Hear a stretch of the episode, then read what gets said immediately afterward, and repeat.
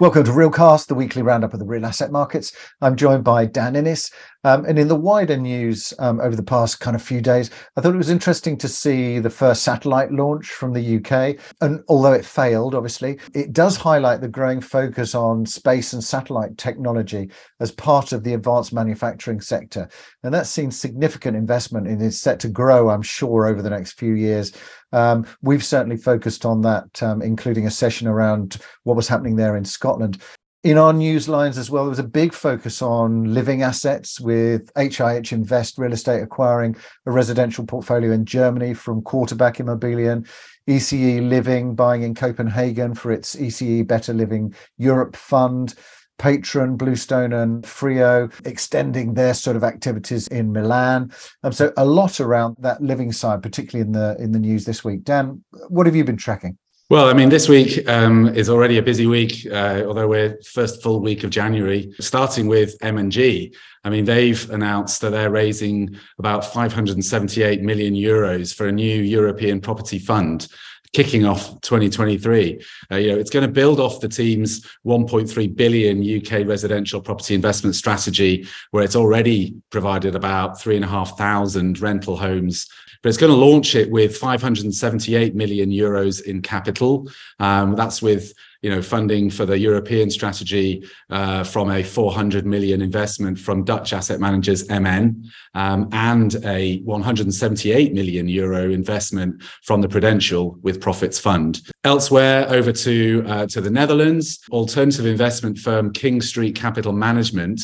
Uh, they've sold Pharos, and that's its 25,000 square meter office building in Hoofddorp uh, in the Netherlands. And that property, which was originally built in 2000 2004 um, has quite a sustainable uh, focus to it. They had already achieved both A plus EPC and BREEAM in use excellent ratings, and that building sits, um, you know, in Amsterdam's established office zone uh, with strong connectivity to Schiphol um, and the city, of course, and it's it's currently 89% leased uh, to quite an international and diversified tenant base. So King Street even managed to rather nicely timed completed a renovation of the property over COVID, completing it you know during 2020 and transformed it into an appealing multi-tenant office. And Paul Brennan, who you know the MD and co-head of real estate at King Street, said you know he's pleased to have completed on that that business plan um, of the project, um, further supporting their investment mandate and transforming well located real estate in key European cities.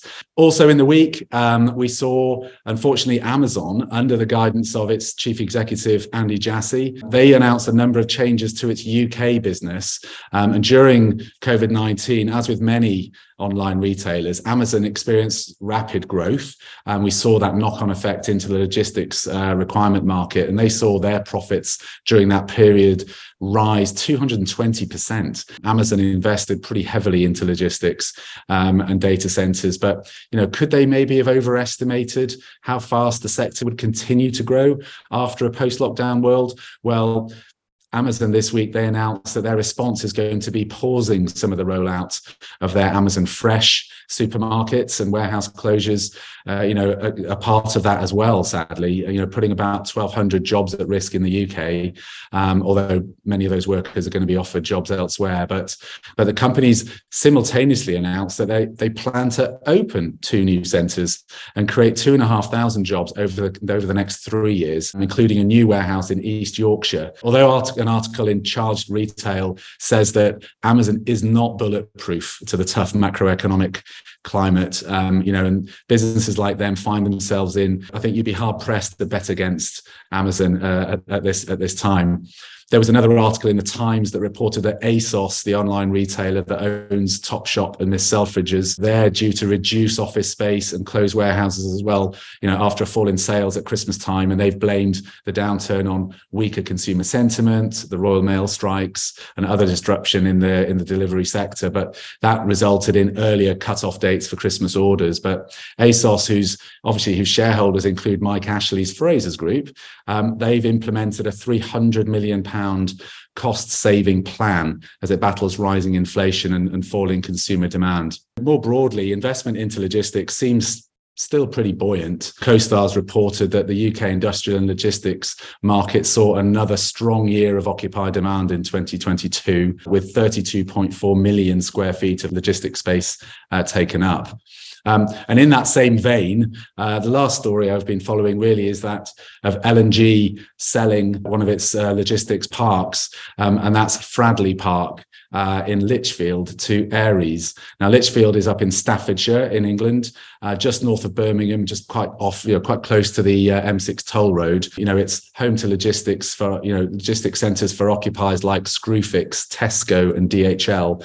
And, you know, and as part of that as well, Ares are going to pick up a, a you know, the scope for another million square feet, feet of, of, of development. So L&G is offloading the asset to raise a bit of cash to meet its redemptions. You know, according to React News, it's going to exchange pretty soon. You know, over the last three years, L&G's funds under management have fallen by about 1.3 billion pounds. Um, that's about 42% down to 1.8 billion pounds at the end of November last year. And during that time, it's had to deal with certain redemptions prompted by the onset, obviously, of the pandemic at the time. And of course, last summer there were there were further waves of withdrawals as a result of the rising of you know rising interest rates. Um, and a note um, about the denominator effect playing a role as well.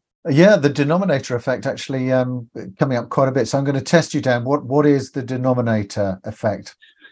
Yeah, well, the denominator effect uh, is an interesting one. We think a lot of clients and uh, and um, owners are seeing uh, the impact of that. Fund managers.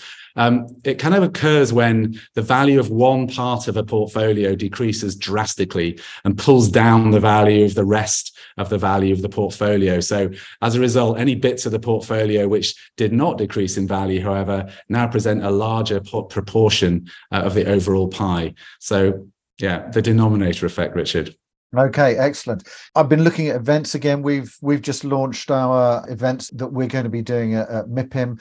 So for the first time, we're creating with MIPIM an investment track as part of the official partner program. So we're going to be focusing on living there, um, but logistics, as you mentioned, also debt, a very key topic, as well as some of the bigger trends like capital, ESG, and opportunities in Europe more widely. But I was also um, this week at the CMS EPRA Outlook 2023 event in London. Great to see that back in person, catch up with a number of old friends in the market, and also, um, Dan, meet Mark Busbridge Simo from Alpha Property Lending, um, who is a fan of Realcast. Thank you and nice to meet you, Mark. It was an interesting CEO panel, I think. Mark Allen of Landsec, Toby Courtauld of Great Portland Estates, Harm Meijer as well of ICAMAP. Michael Morris of Picton and Jonathan Murphy of Assura. So picking up the healthcare side there as well from Assura. Um, and some of the sort of key takeaways from my side were a, a return to property managers um, rather than financial players. Um, also, very much a focus on best quality um, ESG assets or something that can be upgraded, and very little in between. Uh, and that was picked up as well by um, a, a, lot of mention of the fact that averages in the current market are really misleading because polarization at the moment is so extreme. Overall, I thought it was kind of cautious optimism. Everyone on the panel, for example, was expecting to be a net buyer over 2023, apart from Mark Allen, um, who was expecting to be a net seller. But that was mainly because he was expecting opportunities to, to arise much more towards the end of the year. Interestingly, as well, um, the panel were asked to summarize 2022 in one word. Um, there were lots of um, interesting and good words from the panel, um, and they were all significantly more polite than the word chosen by my neighbour in the audience. Um, but overall, a really, really good event and great to see people back again. Thank you, Dan, for, for your pick of the week. Thank you for watching, and look forward to seeing you next week for our regular roundup of the real asset markets.